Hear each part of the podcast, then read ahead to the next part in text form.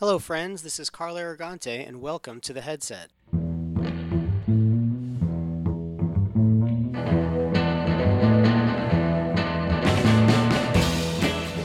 The headset is a weekly podcast that will motivate you to get up, get on, and ride.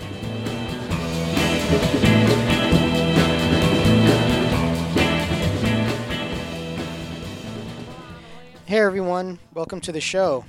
So, in this episode, I talked to a very, very dear friend of mine, Fernando Martinez.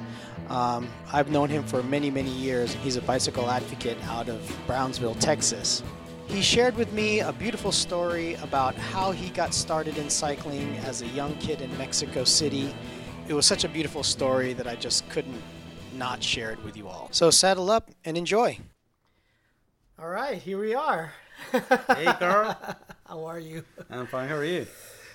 So, how long have we known each other, man? Um, I believe we met in 1996, if I'm not mistaken. Oh my God.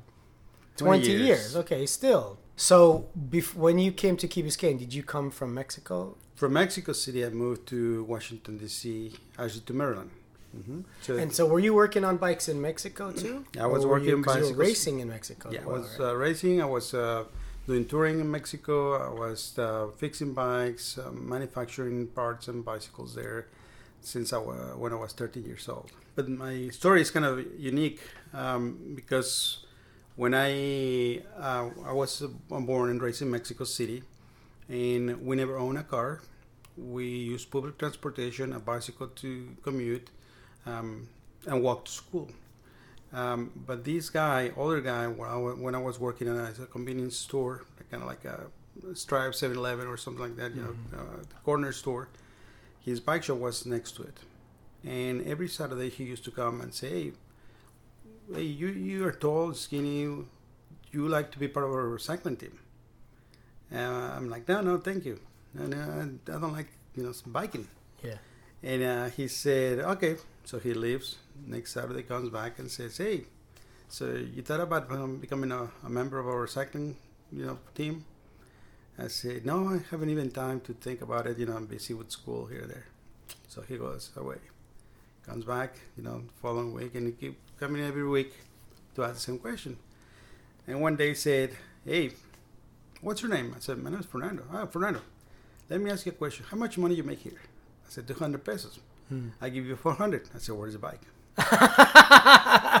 You're like, let's go. Let's go. Show So me the was- bike. But really, but then it seems like if we play the tape through, that just opened a whole new world for you once you got on that bike and you started going. That's right. Um, basically, he said, I'm going to make you the best mechanic. I'm going to teach you how to, uh, you know, build a bike, how to uh, make a frame, how to paint, how to, how to work on bikes. And I teach people to do a good job. Yeah. The thing of this is um, when I get to know more about this guy, his name is Gonzalo, or he passed away years ago, but uh, he was kind of like my Mr. Miyagi in Karate Kid. Yeah, yeah, So he was showing me the old school, yeah. and uh, he had um, or has two kid, two- two older uh, sons that he said that they didn't believe on the biking or he they didn't like the, the business, Mm. so he need to pass his His, uh, wi- his knowledge his wisdom. knowledge, yes, Yeah. to somebody else. So he chose me to do that. Right. So I was very pleased with that. But then when he said, "Okay, let's get on the bike," so I had a bike, so he loaned me a bike, and from Mexico City, anywhere you go out to any um, uh, you know nearby state or city, you have to go up the hill. So he said, "I'll meet you in Toluca." Hmm. Toluca, I know where Toluca is now, but back Yeah. then I didn't know. I said, "Where's where. Toluca?" Yeah. And he said, You get to Rome by asking how to get there. So basically, I said, Okay, give me the bike. I'm going to go. So kept pe- pedaling. I didn't know how to switch gears. I didn't know anything. I, was, I knew how to ride a bike. That yeah, was it. that was it. But uh, when I started going uphill, okay, I started asking people, Where, where's to go? You got to go straight up the hill. Mm-hmm. It's about 70 kilometers uphill. Okay. Okay. There were moments where I wanted to quit. Yeah. I'm like, what am I doing here? You know, this is not for me. Yeah. But I never stopped. I kept going. Hmm. And then I found this older guy that um, had a, a machine on his back of the bike, and he was just with a hat. It was kind of cool hat at the same, you know, during the the route. and he said, "I'll take you, you know, halfway to Toluca." So he's riding with me with his machine on the back, and uh, those are all machines that you use to cut grass. Okay. So he's, you know, He's on a bike. He's on a bike lawnmower with, on his with, back. with no gears. Holy, Okay, Yeah, yeah. and going up the hill.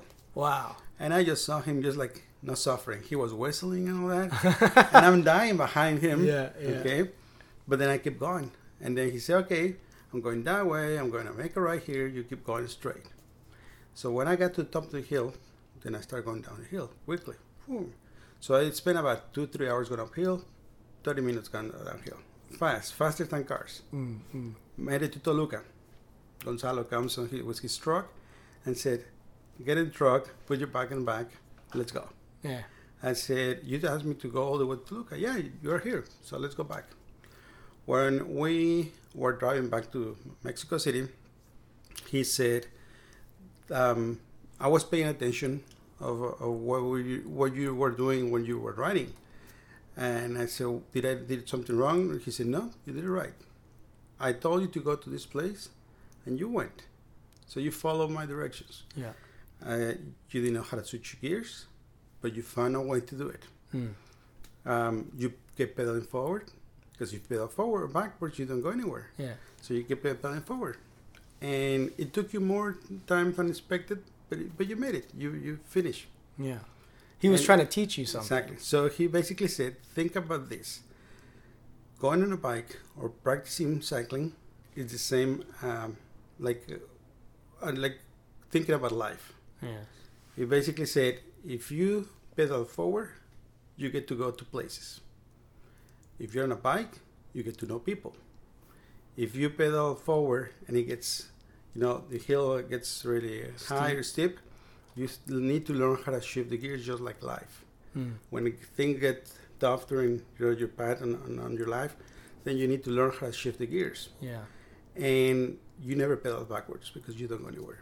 Wow. But think about this: when you get to the top of the hill, Yeah. you have to be stay there try to stay there because remember when you went down the hill it took you less time to go downhill Huh. life is like that you don't make the right decisions you go all the way down uh, all the way to the ground and then it's hard to Come back. come back again Wow. so with that said it's like wow That was quite profound. hmm Did you realize how profound that message was back then? yes That you re- you realize, wow, this is Mr. Miyagi here. He's he's teaching me something, Something. here. You really appreciated it back yes uh, and the question my question is like you have two sons why you haven't taught them this and basically he said they don't care then? Okay, they don't care right now.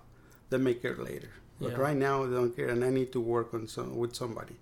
I need to make this, um, you know, kind of like my, uh, like writing a book. I need to pass it His to somebody. memoirs. He wanted Yes. to pass his legacy Exactly. down. So from there, he taught me how to, run, you know, ride a bike. Uh, every day he used to come at 4 a.m. before I got to school to take me out for a training ride. Mm-hmm. we finish about six so re- enough time to go to school and then uh, when i finished uh, school about 1.30 at 2.30 i had to be at the shop already working Mm. all the way to 8 or 9 Yeah. and that was every single day except for the weekend on uh, on saturday i had to be there all day from 9 a.m to 9 p.m and on sundays we had a, a bike ride we go for a long distance bike ride or, or a race Yeah. Yeah. so it was kind of cool Yeah, Um, that's a real education. yes. He, and it, it seems like that the, the discipline and the schedule, he was really teaching you something more. mhm. It, he really wasn't, his intention wasn't just to teach you a trade. Is- exactly. It was, he was really trying to pass you a legacy, pass you some, some uh, life philosophy that maybe, I guess he felt he didn't, couldn't give to his, to his and, kids. and the part of the wax on, wax off, uh, Yeah. Mr. Miyagi thing, it Yeah. came home later when he said, "Okay, I'm gonna make you the best mechanic." Mm. And whatever the other mechanics that he had didn't want to do, I had to do it. Mm. Which, I, you know, I had to learn how to do those things. Yeah. So basically, they used to build 75 bikes a day from scratch. You know, from cleaning frames, painting them, Wow. Uh, having they had to make hubs, they had Yeah. to make the uh, stems, seats, Mhm. seat post, uh, pedals. They made them from, uh, you know, from uh, aluminum, Yeah. just to to unweld them and all to all that. All the fabrication. all the fabrication everything. they had to make them. So 75 bikes a day, it was a lot. Um, but then he said, uh, "Okay, here's a box of reflectors. This goes on the wheel, this goes on the back, and this is goes on, on the front." Um, you know, start doing, you know, do your job. Mhm. But then, how do I do that? He said, "Well, here's a bike. Just take this bike as a model." Mm. and that that was it. He never taught me how to do stuff, and he's like, copy what you see here, do the same thing. What did that teach you? But when you look back at those years, at those times, you know, how much of an influence do you think working in the shop, grinding out stems and reflectors and train, you know, plays into how you live your life today? Um, what um, I learned from it is that you have to be consistent to learn more every single day. You have to learn something every single day, and that's kind of like my dad used to say: if you don't learn anything today, you know, it's no point of keep moving forward. You have to learn something new every single day. and, and that's what happened. Uh, Gonzalo was kind of like my second dad, and I spent as much as time with him than what I spent with my own dad. Wow. Okay, but uh, it was two different schools. My dad, my you know, my father, he was teaching me how to work, how to move forward with life and things from different perspective. But this other guy, Gonzalo, he's trying to teach me how to work, how to make things right, how to be perfect, Mm. um, and do my best, Mm. and at the same time be consistent. Just like the reflector piece, Yeah. when he says, "Okay, put them all on," and then when I finish, he said, "Take them all off," and then I did that, Yeah. and then he's put them back on again. I'm like, "What's the point of you know putting all these reflectors on and then take them off and put them back on?" He said, "If you do once, it takes you an amount of time. You take them off, then it takes you less time. You put them back on, so you get you you get a perfection on your job or your stuff that you're doing. You Wow. learn Wow. a technique Oh, that you teach yourself." Yeah. So you're basically a self. Uh, you what, what's the word like? I'm teaching myself how to do things Yeah. when I have a model. Yeah. So uh, with that is, uh, you know, I learned that I had to be the best for me. If I have uh, something for me, I can produce something for somebody else. Wow. Just like a bike, Yeah. you know, you put um, every time that I would build a bike, it was like that bike is for me. Uh-huh. I thought that way. Yeah. That bike is for me. It have to. It has to be perfect. Wow. But then I had to let it go. Yeah. Okay, and part of the uh, the other teaching that he uh, um, uh, taught me on over the years, he said, "I'm gonna make you a bike racer. I'm gonna make you one of the best bike racers." So when I started racing, I was the worst bike racer. I, I couldn't figure out how to win a race. It took me a long time, but I was practicing, I was training, I was following all direction, how to eat, how to train. You know, I was fit, but something was missing which is the, the motor of a cyclist it's the heart Mm. okay if you don't believe in yourself you don't believe in what you are capable of then you cannot make it happen you're not going to win Yeah. so he gave me an option he said every time you win i'm going to give you a new part of a bicycle top of the line okay back then Campagnolo which we all know italian components Yeah. was top of the line and and i said okay so that was kind of an incentive i race won my first part and What was, said, the, oh, what was the first part? a, a rear derailleur Okay. and then he said, okay, this is to teach you how to shift the gears. And then um, after that, one weekend I won, uh, you know, a part, another weekend I didn't, and go like that. And he said, you still need 160 more parts, Parts. to go. oh my gosh. so I'm like, okay, but it was a whole, eh, you know, I had to to think and plan, uh, uh, make a plan for myself and racing, school, and all that. So how I'm gonna make it work. So when I final, final, um, you know, when I finished my last race and I had my last part, he said, okay, let's build your bike. Mm. So we built it. Yeah. Okay, he taught me how to build a bike and all that. By this time, I already knew some mechanics um, skills. We finished that bike, beautiful bike. It was the best bike that I ever had. And he said, "Okay, it's time to go home. Let's close the shop." Okay, so I took my bike out. Here's my bike, and you please, uh, you know, keep an eye on it. Sure. So I went, closed the shop, came back, and the bike is gone. What? Yeah. The bike was not there. I said, Where's my bike? He said, Don't worry. I said, Where is my bike? Yeah. He said, I just sold it. I'm like, What are you talking about? It was my bike. Hmm. Yeah. While you were closing the shop, I called somebody across the street. They came, they took it, they paid for it. I said, But that was my bike. Yeah. Yeah. How many bikes you had? I said, One.